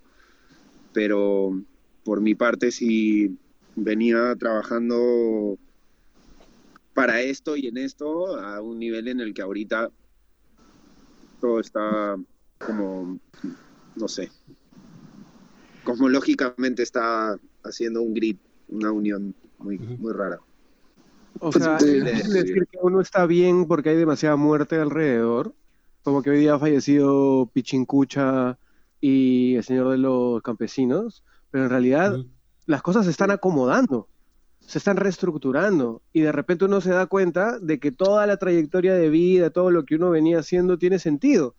Porque de repente después, por ejemplo, de haberle dedicado la vida a esto, este, no sé, pues Lucho Pacora de la PEM está leyendo ante el Congreso un texto en donde están los datos que yo he chambeado para la PEM y están llegando ahí al Congreso después de que todos nos juntamos para poder chambearlo en situación de crisis. La PEM es la Asociación Peruana de Managers Musicales, que debería evolucionar a ser de movimientos musicales. Pero estamos, pero por ejemplo, toda esa situación de qué ha pasado para que de repente estemos en capacidad de tener una audiencia ante el Congreso ¿no? Como, se, como con nuestra gente, con nuestro, con nuestro crew, ¿no? Con la gente que hemos conocido siendo, haciendo fanzines en San Marcos, ¿no? Y que ahora está en el Congreso representándonos en esta circunstancia de crisis, ¿no? Entonces nos pasa a todos, ¿no? Así como le puede pasar a Antonio laboralmente, nos puede pasar como banda musicalmente, este, o, ahorita puede pasar en relación, no, no sé, al, a lo necesario que puede ser hablar de la identidad peruana en este momento y que nosotros tengamos a Chalena cerca como, como referente, o que Garzo se haya ido hace tanto tiempo que al final, ahorita, o sea, comunicarme con mi mejor amigo por videoconferencia no es absolutamente, nunca ha sido, ya no es extraño hace mucho tiempo, Entonces... Así es. Pero también tenemos esta canción que se llama Plastificados. Y esa canción es la, ¿cómo se llama? Esa canción habla también así un poco de puta, de cómo es el medio ambiente y eso que en realidad todo lo que estamos haciendo deberíamos ya dejar de usar el plástico, que se, que se hace esta isla de plástico, que es una locura. Ese es el tema, es uno de los que más me gustan también. Este, de ahí hay otro tema, de ahí cómplice, cómplice también es otro de esos temas que, que, me gustan también porque en verdad es justamente con todo lo que está pasando ahora en el eh, y, eh, o sea, eso, eso ahorita de lo de Black Lives Matter too, esa vaina puta, es la misma hora, o sea, si no estás ahí, con, ¿cómo se llama? Presente de alguna manera con la protesta, ese silencio que tienes es cómplice de, del status quo, esa vaina, sí. Entonces, puta, ayer caminando, ayer caminando, puta, están, haciendo señales, hacemos nuestra sal, se pone en la ventana. O sea, tienes que ver la manera de, participar de, de, y de dar tu, tu, tu opinión y, y, mostrar tu, ¿cómo se llama? Uh, tu visión, ¿no? Porque ese, ese silencio de ahí es bien pendejo, quiere decir mucho, no suena, pero dice un culo, un culo de cosas, El quedarte callado. Y es muy es muy curioso dentro de, la temática del disco y lo que hemos logrado en este disco, que todo lo hicimos antes, antes de que sucedieran estas cosas. Eso, eso sobre todo, claro. Y, a muchas bandas les ha pasado, porque son temas que vienen pasando desde hace tiempo, no es una casualidad. O sea, sí es muy relevante la pandemia, sí es muy relevante lo, de, lo del asesinato de George Floyd, y que está resonando de otra forma en el momento, pero estas cosas vienen pasando desde hace mucho tiempo, entonces hablar de eso no es una novedad. Lo que pasa es que se agravaron tanto los temas en, esta, en este año que haber hecho canciones que hablan generalmente de esto ya tienen una relevancia mucho más potenciada. Y, o evidente, porque siempre la tuvieron, ¿no? Pero ahora Claro, es como decir, oye, cierra el caño, cierra el caño que se va a chorrear, se va a chorrear, se va a chorrear, cierra el caño, cierra el caño. Y puta, todas las personas que dijeron que cierres el caño, puta, vieron cómo se chorrea, y plástico, por ejemplo, plástico es, es ahorita un tema que, que a mí me resuena mucho, porque justamente la idea que propone de alguna forma el COVID es que las personas que vivimos en la ciudad no estamos preparados para, para sobrevivir si es que algo realmente se pone mucho más grave. Porque lo que Camilo antes, el agro, y no es porque lo diga Camilo, es porque es la realidad. El agro es, es la realidad, lo, que realmente nos puede salvar, lo, que, lo, lo único que es tangente a, a que se acabe la vida de la ciudad, ¿no? Si es que eso tiene sentido. No, es la única verdad, esa es la única verdad objetiva que encuentro en este momento. O sea, el, ser humano, es, mira, el ser humano actúa, me acabas de hacer dar cuenta de algo, el ser humano funciona como cáncer sobre el planeta porque es como las células cancerígenas, pues. La célula cancerígena decide que no es parte de tu cuerpo, pues. y se vuelve otra huevada y se vuelve un quiste. Y sigue creciendo y se vuelve un tumor. ¿No? Entonces, pero eso pasa en el momento en el cual la célula cancerígena es tu célula mañana, pero niega ser parte de tu cuerpo. Entonces el humano niega la sabiduría ancestral de reconocerse como parte del ecosistema. Entonces en el momento en el cual no estás en una armonía con la naturaleza, por más, por más panfletario que pueda sonar, pero es verdad, que no tienes una conciencia de que eres parte del, del medio, es que comienzan los problemas. Porque ahorita, como siempre digo, estamos en la pandemia, pero luego nos viene el tema del agua. ¿No? Entonces, ¿qué va a pasar? ¿Qué va a pasar en ese momento, no? o ahorita plastificados nos habla, o sea, todo lo tenemos que plastificar más aún en este contexto. ¿Han visto, o sea, las, mascarillas desechables, toda la basura que están generando? Por ejemplo, ¿no? Entonces, y también hay un asunto sobre la plastificación de las, de las relaciones y de, las, y de la vida, ¿no? Siempre ha habido un asunto en contra de la superficialidad y yo creo que una de, lo que, una de las cosas que ha pasado en la pandemia es que, y una de las cosas que pasa al estar tan cerca de, la fatalidad, es que no hay espacio para la superficialidad. Entonces, plastificado va por un lado un consumo muy concreto de plástico, del mar de plástico, pero por otro lado también es el asunto de que la gente está plastificada. Mm, Camilo, eso también resuena en que, por ejemplo, ahora todo está en la red.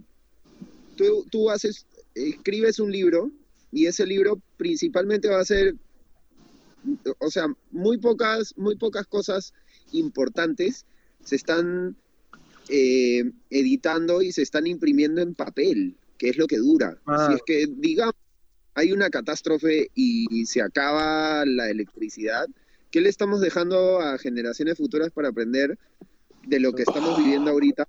Todo está en el Internet, todo está en los satélites, todo está en la intranet y no hay una prueba física de ello o en una red que no te pertenece, ¿no? Porque de repente usamos mucho Instagram, Facebook y, se cae un día o se corrompe y se pierden todas las datas y no es tuyo. todos los videos, todo, todo lo que subiste se queda ahí nada más. Tienes toda la razón y hay que ver las otras formas de registro. Por eso yo, o sea, igual voy a sacar las cosas de mi mamá en PDF, pero yo he intentado sacar los libros de mi mamá en físico. Porque sí, pero en el pasado, ¿sabes lo que hacían? En el pasado este, hacían de storage, todo, metían todas las cosas hasta en cristales y en el agua. Así se hace. Eso fue en el puta hace 10 millones de años. Pues. ¿Cómo se hizo? Puta, en realidad no tengo idea. Pero he visto este documental de este pata. No es un documental, creo que es una serie que se llama eh, Matías, Matías algo, ¿ya? Y que contaba esa huevada. Y qué interesante, pues. Tipo Superman, así. Después tenemos la otra canción. Tenemos la otra canción este, para siempre, que esa es una de mis favoritas. Justo estábamos hablando de eso. Puta, que comienza con una melodía que yo no sé de dónde salió esa vaina. Pero de hecho no ha salido de mi cabeza. Eso vino así de algún lado. Y. Puta, y salió esa canción que a mí me parece bien bonita. ¿Has escuchado el disco, Gonzalo? Sí, claro. ¿Lo escuchaste? Esa canción está después de Plastificados todavía. Esa canción es bien bonita, a mí me gusta bastante. Me gusta bien bastante. De ahí estábamos pensando en hacer. No, en realidad hemos pensado en hacer otro video. Habíamos pensado algo de, de la mano, ¿no? Algo así. Más adelante, pues. Más adelante ya vemos. Ya veremos. Claro, ya la veremos. ¿La 3 cuál es? Nos hemos saltado la 3. Uy, la 3 es monstrua. Es monstrua. Dejar de ser, dejar de, tres, dejar, de, ser, es monstrua. Esa trata también, esa es, esa es una hueá más, más así cerebral, creo, de que puta, a veces uno, uno sabe, sabe qué es lo correcto, ¿no? Y no lo hace por porque, no sé, weón, porque tienes miedo. El miedo, eso es una hueá bien pendeja, pues. El miedo es el que te obliga a, dejar de tomar decisiones que, puta, son buenas, de verdad. Creo que lo que es así, es, hay, dos cosas. el miedo y el amor son dos extremos. ¿Qué cosa? ¿Cómo, cómo? Para el siguiente disco, hablar sobre el miedo. Claro, es, no, totalmente. Pero igual, o sea, el amor y el miedo son dos cosas diferentes, ¿no? Uno hace las cosas por amor y uno no hace las cosas por miedo. Es bien, bien loco esa parte. Bien loco. A mí, por ejemplo, me gusta mucho a nadie. ¿Cómo? A nadie me gusta mucho a nadie. Sí, eso también es bien chévere. Pero creo que a nadie más le gusta. No mentira a nadie.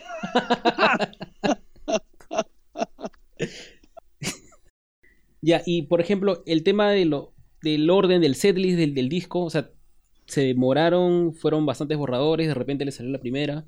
No, sí intentamos bastante, probamos, este, escribimos y mandamos y quedamos con, con ese de aquí. ¿Y qué tal te pareció? ¿Te ha gustado el orden? Sí. Este, por ejemplo, creo que a muchos les ha pasado que durante dos meses más o menos hemos estado como que con los tres singles dándole vuelta. Entonces, eh, que dos de ellos estén juntos, de repente hacía muy digerible esa parte, pero al menos a mí me forzaba a no quedarme mucho con esos temas, porque si no iba a ser como que esperar a los singles y no darle mucha, mucha atención al resto, ¿no?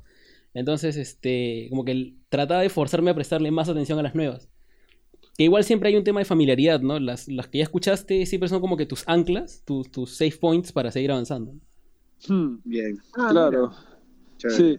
Nosotros hicimos el antes, hicimos el orden antes de hacer cualquier video. Así, eso es lo que pasó también.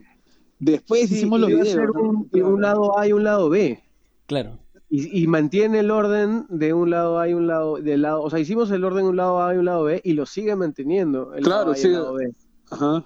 De cierta manera, ¿no? O sea, igual tiene una continuidad como tal, pero, pero sí son dos partes bien, bien marcadas en donde justamente este, para siempre es el punto medio del disco, ¿no? Porque es también una canción diferente a todas las demás, ¿no?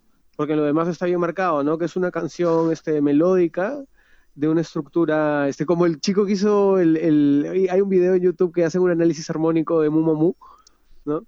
Que es súper ah, chévere. sí, sí, somos, sí. Entonces, por ejemplo, hay ese tipo de canciones y están las canciones complejas tipo Autodestrucción, este, Cállate y Baila, o en este disco, este, sería sobre todo Cero de Acero, ¿no?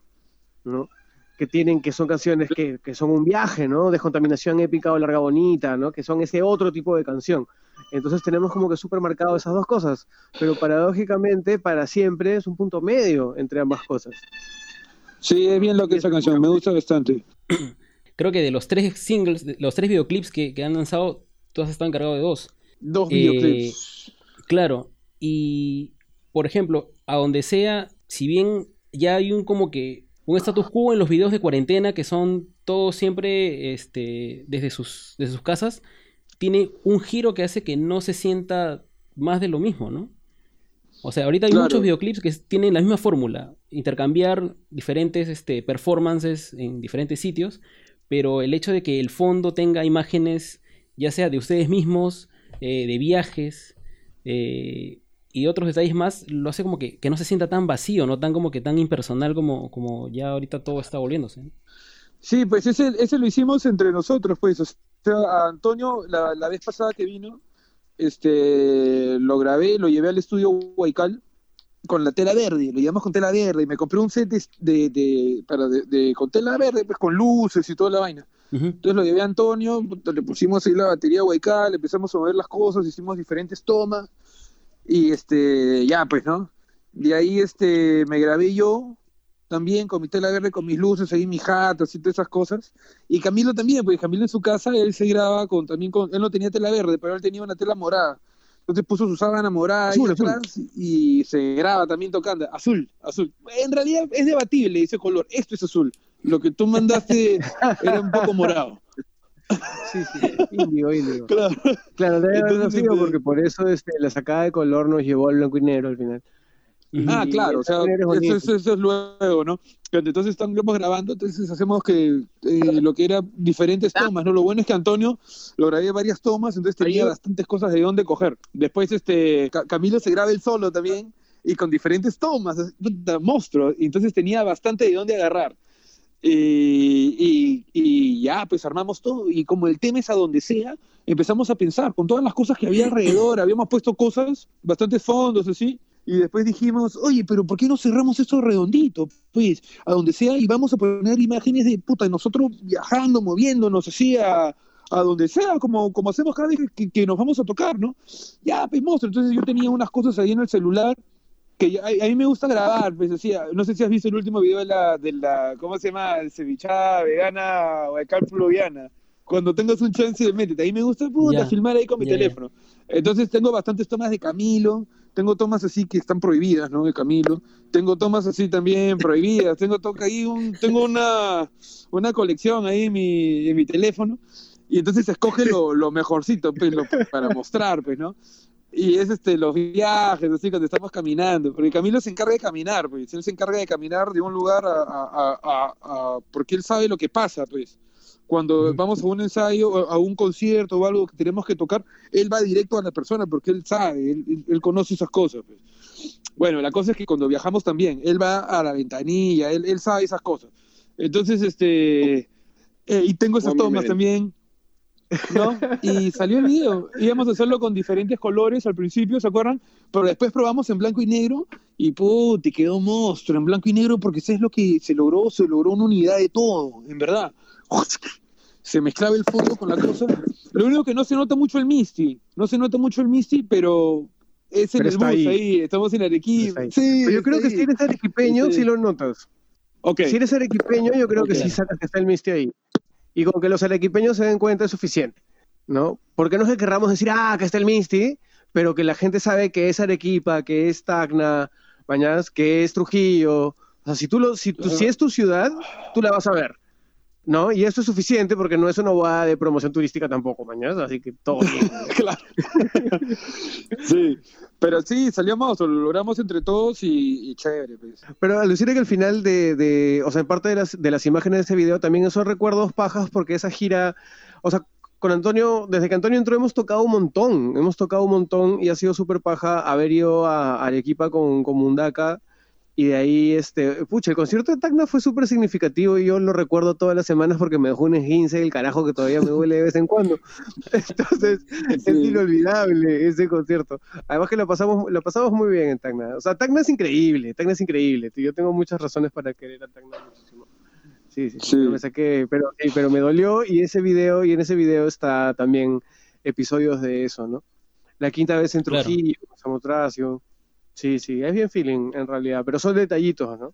Claro, y por ejemplo con En Vano sale el mismo día que Antirrubo sacaba el concierto, dos días después del, compilado, y para los que habían sido parte de esas grabaciones como público, es como la nostalgia, ¿no? De, de, esas noches, y luego conforme va pasando todo lo que ha ido pasando en los últimos meses, es como que un recuerdo de lo que era antes normalmente un concierto, ¿no? Entonces, no tienes si idea de la felicidad que me da tu comentario. Ah. Sí, sigue, sigue, sigue. Es que, o sea, ya hay un tema de, de, que no hay mucha frecuencia para verlos ustedes acá. Y bueno, en realidad juntos. Entonces, ya hay un, un tema de, esperar N meses. Y si es que alguien no había ido al, al rango, eh, se lo perdió y tenía que esperar de repente hasta mitad de año. Y con esto de ahora no se sabe hasta cuándo. Entonces, se va incrementando el valor de ese documento de, que reúne las últimas presentaciones del 2019, ¿no? Sí, qué ¿verdad, toda la razón. Gracias, gracias. De verdad, qué, qué, bonito feedback que, que, nos das. Mira, y de hecho, también existe un pequeño registro del, del, Día del Rock Peruano. ¿Fue Día del Rock Peruano? No, del alternativo, perdón. Del alternativo, del evento Inmortal que tocamos también entre un concierto y otro, pero era de día. Entonces el contraste de luz ya no funcionaba como unidad para, para el video tampoco, ¿no? Entonces, este, pero sí tuvimos el registro de todo y era, y, tal vez lo más especial es eso, ¿no? O sea, el, el, el, que el video de verdad transmite esa comunión con, con la gente, ¿no? Supe, y, y, también hay un video que, que sacó Reprimido Espacio Negro, que es del, del rango, que también es desde el pogo del público y que te transmite totalmente, o sea, yo no, o sea, creo que, que, esa es una beta particular que los REN han logrado desarrollar bien bacán, ¿no? La visión del público audiovisualmente, que es algo que no se había dado de la misma manera, ¿no? Entonces, eso es, de verdad, o sea, es como una, es como meterte al agua y tener una cámara submarina, ¿no? De que ves una realidad diferente, ya, esta es una GoPro en el pogo, pues. Claro. Entonces, y, y tocando casino, y la gente cantando, y esos conciertos fueron particularmente especiales porque eran festivales, o sea, en general últimamente cerramos festivales o encabezamos festivales de este rango mediano, ¿no? Y es bien, y es súper, súper, súper especial. Y lo que ocurre en este caso en particular es que era tarde y no, no, no o sea, ya se, había, ya se sabía que íbamos a tocar el día siguiente en Hensley pero la gente, como dices, no solamente que desarrolla expectativas, sino que somos cómplices en otro sentido, somos cómplices en el buen sentido, ¿no? Somos cómplices en el sentido de que somos causas, ¿no? En el sentido de que causa es tu causa penal de que está preso por la misma razón que tú, esa es tu causa. Pues. ya, nuestra gente está ahí por la misma razón que nosotros. Así es. Oye, Reyes, yo me voy. Oye, pasen ya, lindo, diviértanse. Yo, también, sí, yo tengo que chambear en realidad. Sigan, sigan conversando y estamos. Gracias, Gonzalo, por la oportunidad. ¿eh? Gracias, a todos, este, un placer verlos a todos. Puta, Antonio con barba, ¿cuándo lo has visto con barba? Toma fotos, pantalla, barba, screenshot, dame screenshot para que tengas tu Es Antonio Granjero, pues, es Antonio Granjero. Chao, hermano, chao, Camilón, chao, chao, chao, Muchas gracias, muchas gracias. Chao. Chao, adiós. Chao. Chao. O sea, ya en realidad estaba cerrando con eso de la, de la expectativa de las, de las ansias, en realidad, porque me pasó que cuando escuché en vano, me dio muchas ganas de, cantar esa canción, pero en un concierto.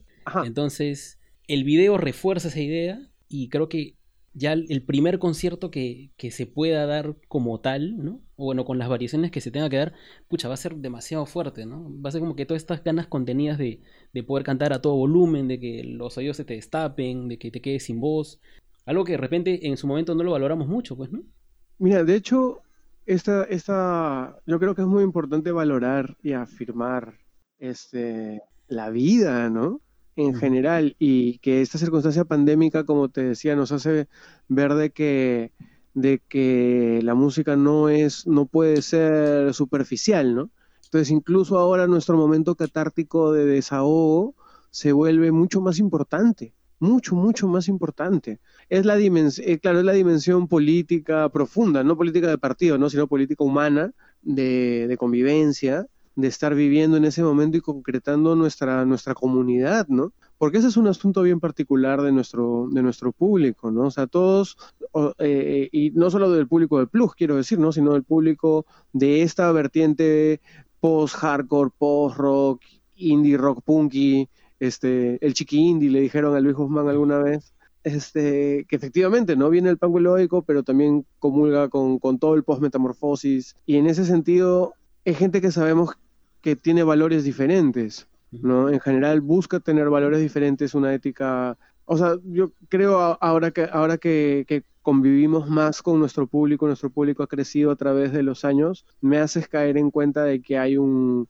perfil, podríamos decir, de que nuestra gente es de puta madre y de que es realmente, o sea, se tomó en serio lo que le proponíamos. O sea, toda la gente que está acá se compró el pleito y tú ves y todo el mundo está haciendo algo y sea estudiando comunicaciones, derechos, ciencias sociales, este, o trabajando de, de guardián, trabajando este, de, los otros tipos de trabajos que no son pues universitarios y profesionales. Tenemos gente, eh, tenemos incluso gente del ejército, hermano, ¿no? Que, que, que se reúne en torno a una comunidad que disfruta estos valores diferentes, ¿no? que como decimos, logramos que devuelvan celulares y que las chicas puedan poguear, lo cual ya es un, una cosa muy potente, ¿no? Un, cambio en micro, ¿no? Lo cual es, es muy hermoso, es muy, muy hermoso. Y sobre todo de que la gente no se queda con, no se queda con, con lo que decimos en ese fin de semana, sino que regresa a su vida cotidiana y realmente aplica lo que le dijimos, lo que compartimos, ¿no? Lo que más, que le dijimos, ¿no? Lo que sí hay una, dimensión ritual, ¿no? En donde somos más viejos, estamos tocando, o finalmente estamos tocando nuestras canciones, pero sí buscamos un asunto de, comunidad y que la gente haga sus propias cosas, ¿no? Como tu página, como otras bandas, como que la gente se vuelva fotógrafa, como los REN, ¿no? O sea, eso es lo que buscamos, ¿no? O sea, esa es la diferencia entre ser una moda que nunca hemos buscado ser y realmente ser parte de una cultura urbana, ¿no? ahorita que se hablaba que no hablemos del urbano solamente como los géneros afro-latinos que son menospreciados, justamente todo el rock es urbano, obviamente es urbano, no es rural, ¿no? No estamos tocando este guarichuncho camino a Usangate en peregrinación, ¿no? A Coyurriti, ¿no? Este, estamos tocando punk a nuestra manera, sí, ya, pues entonces somos urbanos, ¿no? Pero la gente habla de música urbana y piensa en reggaetón, ¿no? Entonces, ¿cómo tú puedes celebrar tu identidad urbana diciendo, afirmándote, pucha, lo que a mí me pasó es que disfruté del rock urbano, ¿no? Y, y bueno sería de que, y parece que eso ocurre, de que la gente comulga de esta manera con nosotros también y que es que eso es lo que pasa con la música que uno escucha, ¿no? O sea, por eso, y eso es lo importante de los temas que estamos hablando. Al final, estás compartiendo un pedacito de, no solo de tu intimidad, sino estás proponiendo maneras de vivir, ¿no? Y lo bonito es que te ocurran. Claro. Y aparte está el tema del mensaje y las letras, porque las letras siguen siendo breves, pero a veces sucede que hay una letra muy extensa y lo que nos pasa es que ya yo me identifico con el primer párrafo, pero con el coro no, con el resto tampoco, entonces solamente me quedo con ese poquito, ¿no? Sin ah. embargo, cuando la letra es pequeña, es más como que algo atómico y se le puede dar más interpretaciones, entonces de repente es más fácil que la gente se identifique con toda la canción, que le dé su propia interpretación y se vuelve como que un nodo, ¿no? De algo que es se va extendiendo. Es que justamente, dado que es un, un, nodo, o sea, la dimensión polisémica de la canción, ¿no? Dado que ya dijiste nodo, este, la dimensión polisémica de la canción en cómo el significado es una construcción colectiva dentro del sistema de interacciones en el cual existe y la gente hace la experiencia de vida, la historia estructural de cada persona que entra en interacción con la obra, le da un significado, eso es lo que le llaman, ¿no? El prosumidor, el consumidor que le da sentido a las cosas.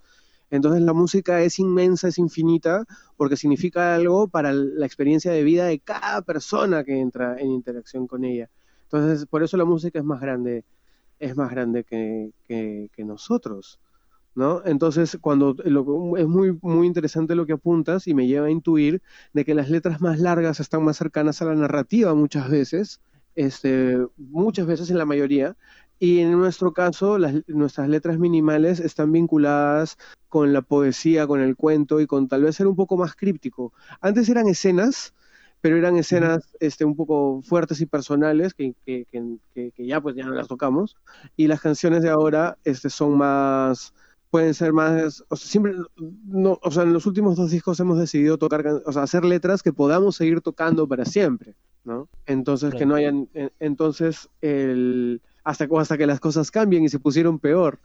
Entonces, el, el lado poético, metafórico que tiene Garzo finalmente, porque es quien hace la mayoría de letras, este, yo siento que va un poco por ahí, ¿no? En que sean canciones que no que digan algo, pero no sean tan explícitos que, que la gente se dé su propia interpretación. Ya hemos hablado al respecto, ¿no? Y eso se llama una obra abierta.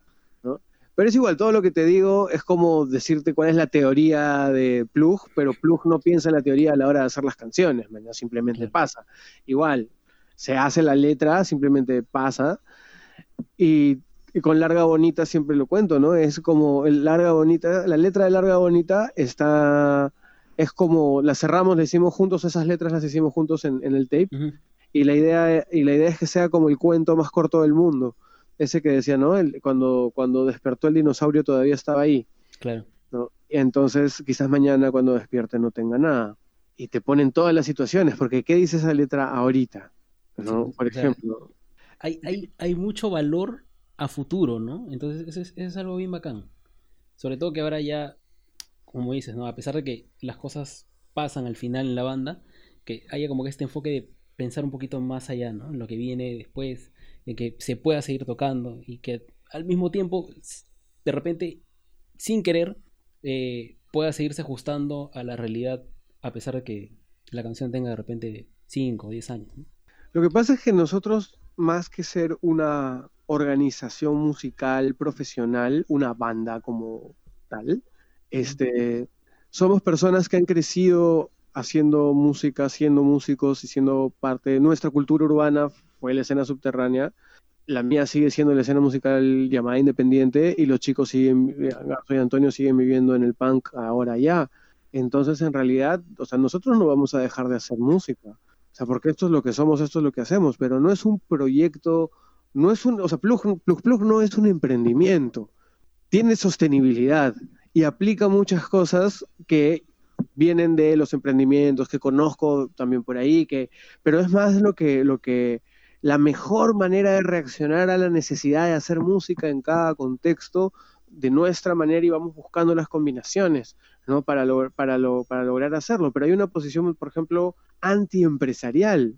A pesar de que yo he sido un empresario de la música por muchos años, la posición de Plug es, es con la metáfora agrícola, nuestros frutos, y espero que disfrutes de la rica fruta que te estoy ofreciendo y cada fruto, cada, mi madre decía, un mango no se fija si el mango del frente es más dulce o más salado, cada mango da su mango, ¿no? Entonces nosotros no estamos pensando futuro, porque el futuro es el otro disco, ¿no? Tal vez a futuro en el sentido de que intentemos sacar estas canciones bien y seguir tocándolas bien, porque ese es el tema de, sacarlo y no, no, tener el hábito de tocar y eso es desesperante, o sea, quiero tocarlo y que mi cuerpo se me, mis dedos se memoricen la canción, ¿no? Este, ahora voy a tener que recordarlo, pensar, pensar cada parte, ¿no? Pero hasta que esté fluido otra vez, pero nada, eh, sí es un poco, es un poco no, o sea, no pensar a futuro, sino vivir el momento bien y sembrar a futuro sí, pero, pero no hay un cálculo, eso es a lo que voy, ¿no? No hay un cálculo, hay un sentimiento. Sí. Que creo que sí ha sido, sí ha llegado, ¿no? Y, pucha, la verdad es que es un gran disco. Y a pesar de que se va, se va muy rápido, pero es chévere. O sea, es chévere que, que se vaya rápido, que se sienta así tan, tan con ganas de, de seguir escuchándolo más. Y bueno, o sea, creo que han sido seis años. Ojalá que no sea tanto tiempo para la próxima producción. Y creo que deben ser también muchas personas que estamos esperando, no solamente que se vuelva a dar un concierto y vivirlo, no, yo sé que no va a ser igual, pero al menos lo más cercano a lo que se podía vivir antes. Mm.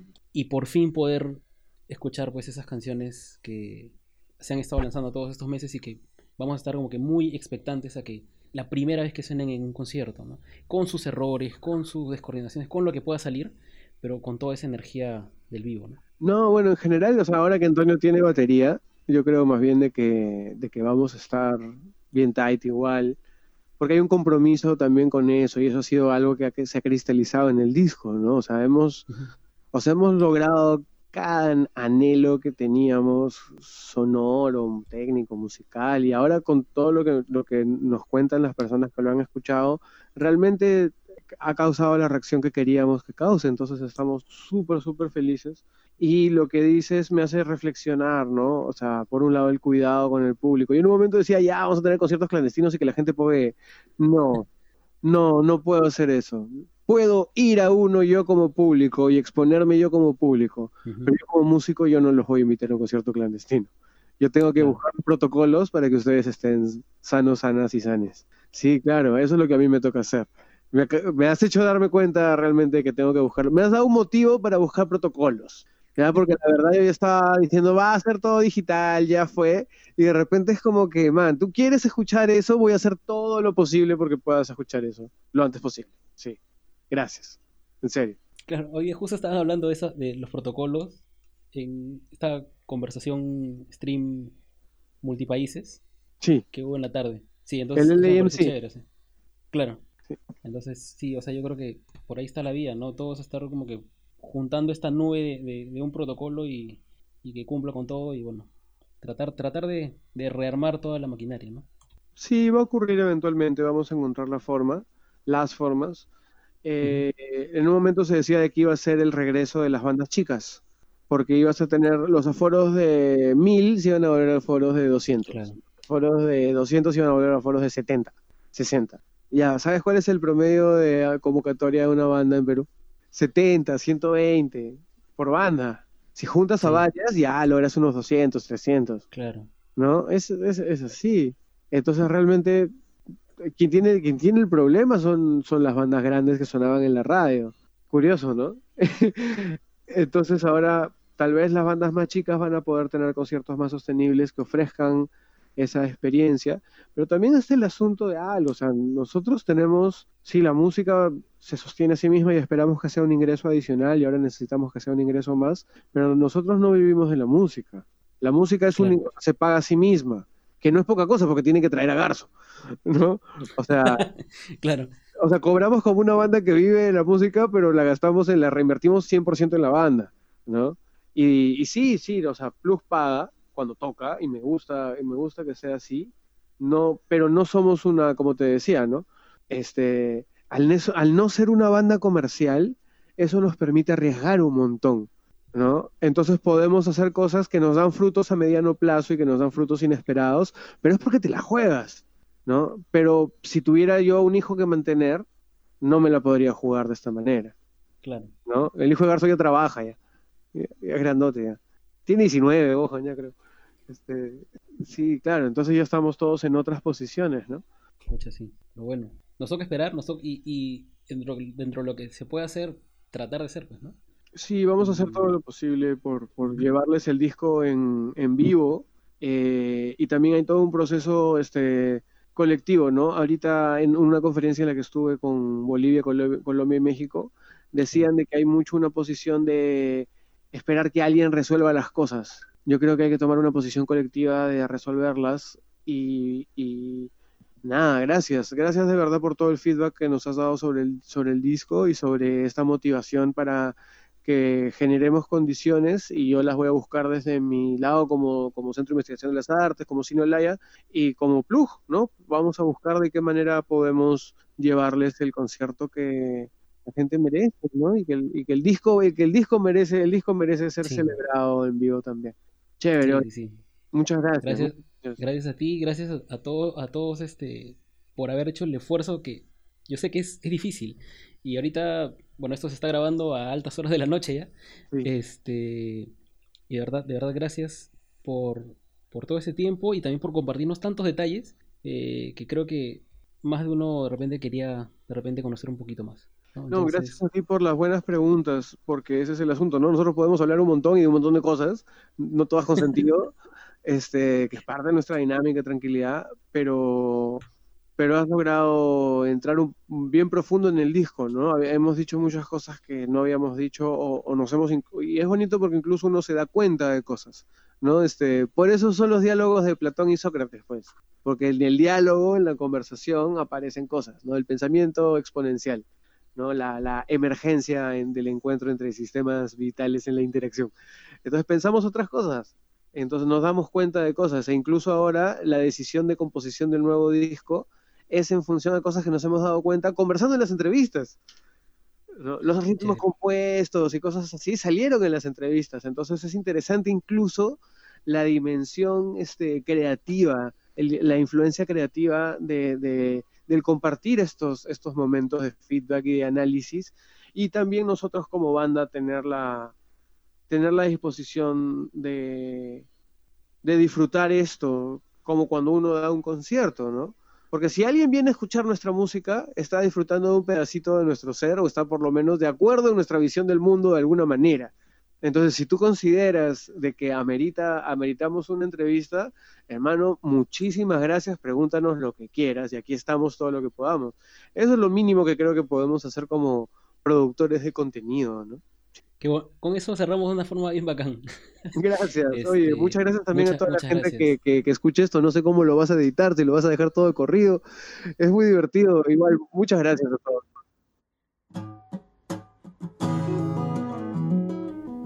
Y esa fue eh, esta gran conversación con toda la banda, con, todo Plus Plus. Eh, muchísimas, muchísimas gracias tanto a Garzo como a Antonio, a Camilo también no solamente por compartirnos tantos detalles sobre el disco y sobre sus vidas y sobre las ideas que tienen, sino también por poder acomodar los horarios ¿no? para, para poder realizar esto. Estábamos en las primeras semanas de cuarentena, todos estábamos teniendo horarios extraños, estábamos adaptándonos, pero aún así, aún así hubo un gran espacio, un margen de aproximadamente dos horas para poder conversar. Hubo muchísima, muchísima disposición de parte de los tres.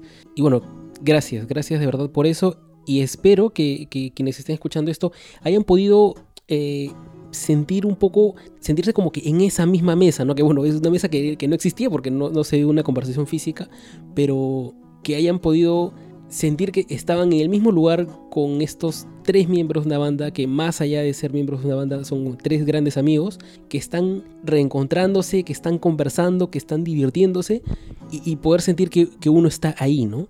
Creo que en numerosas partes de la entrevista ellos mismos tratan de reencaminar la, o sea, de, de, regresar del desvío, pero la verdad es que tiene, tiene bastante encanto este tipo de, conversaciones que van saliendo sobre la marcha y estos caminos que se van haciendo.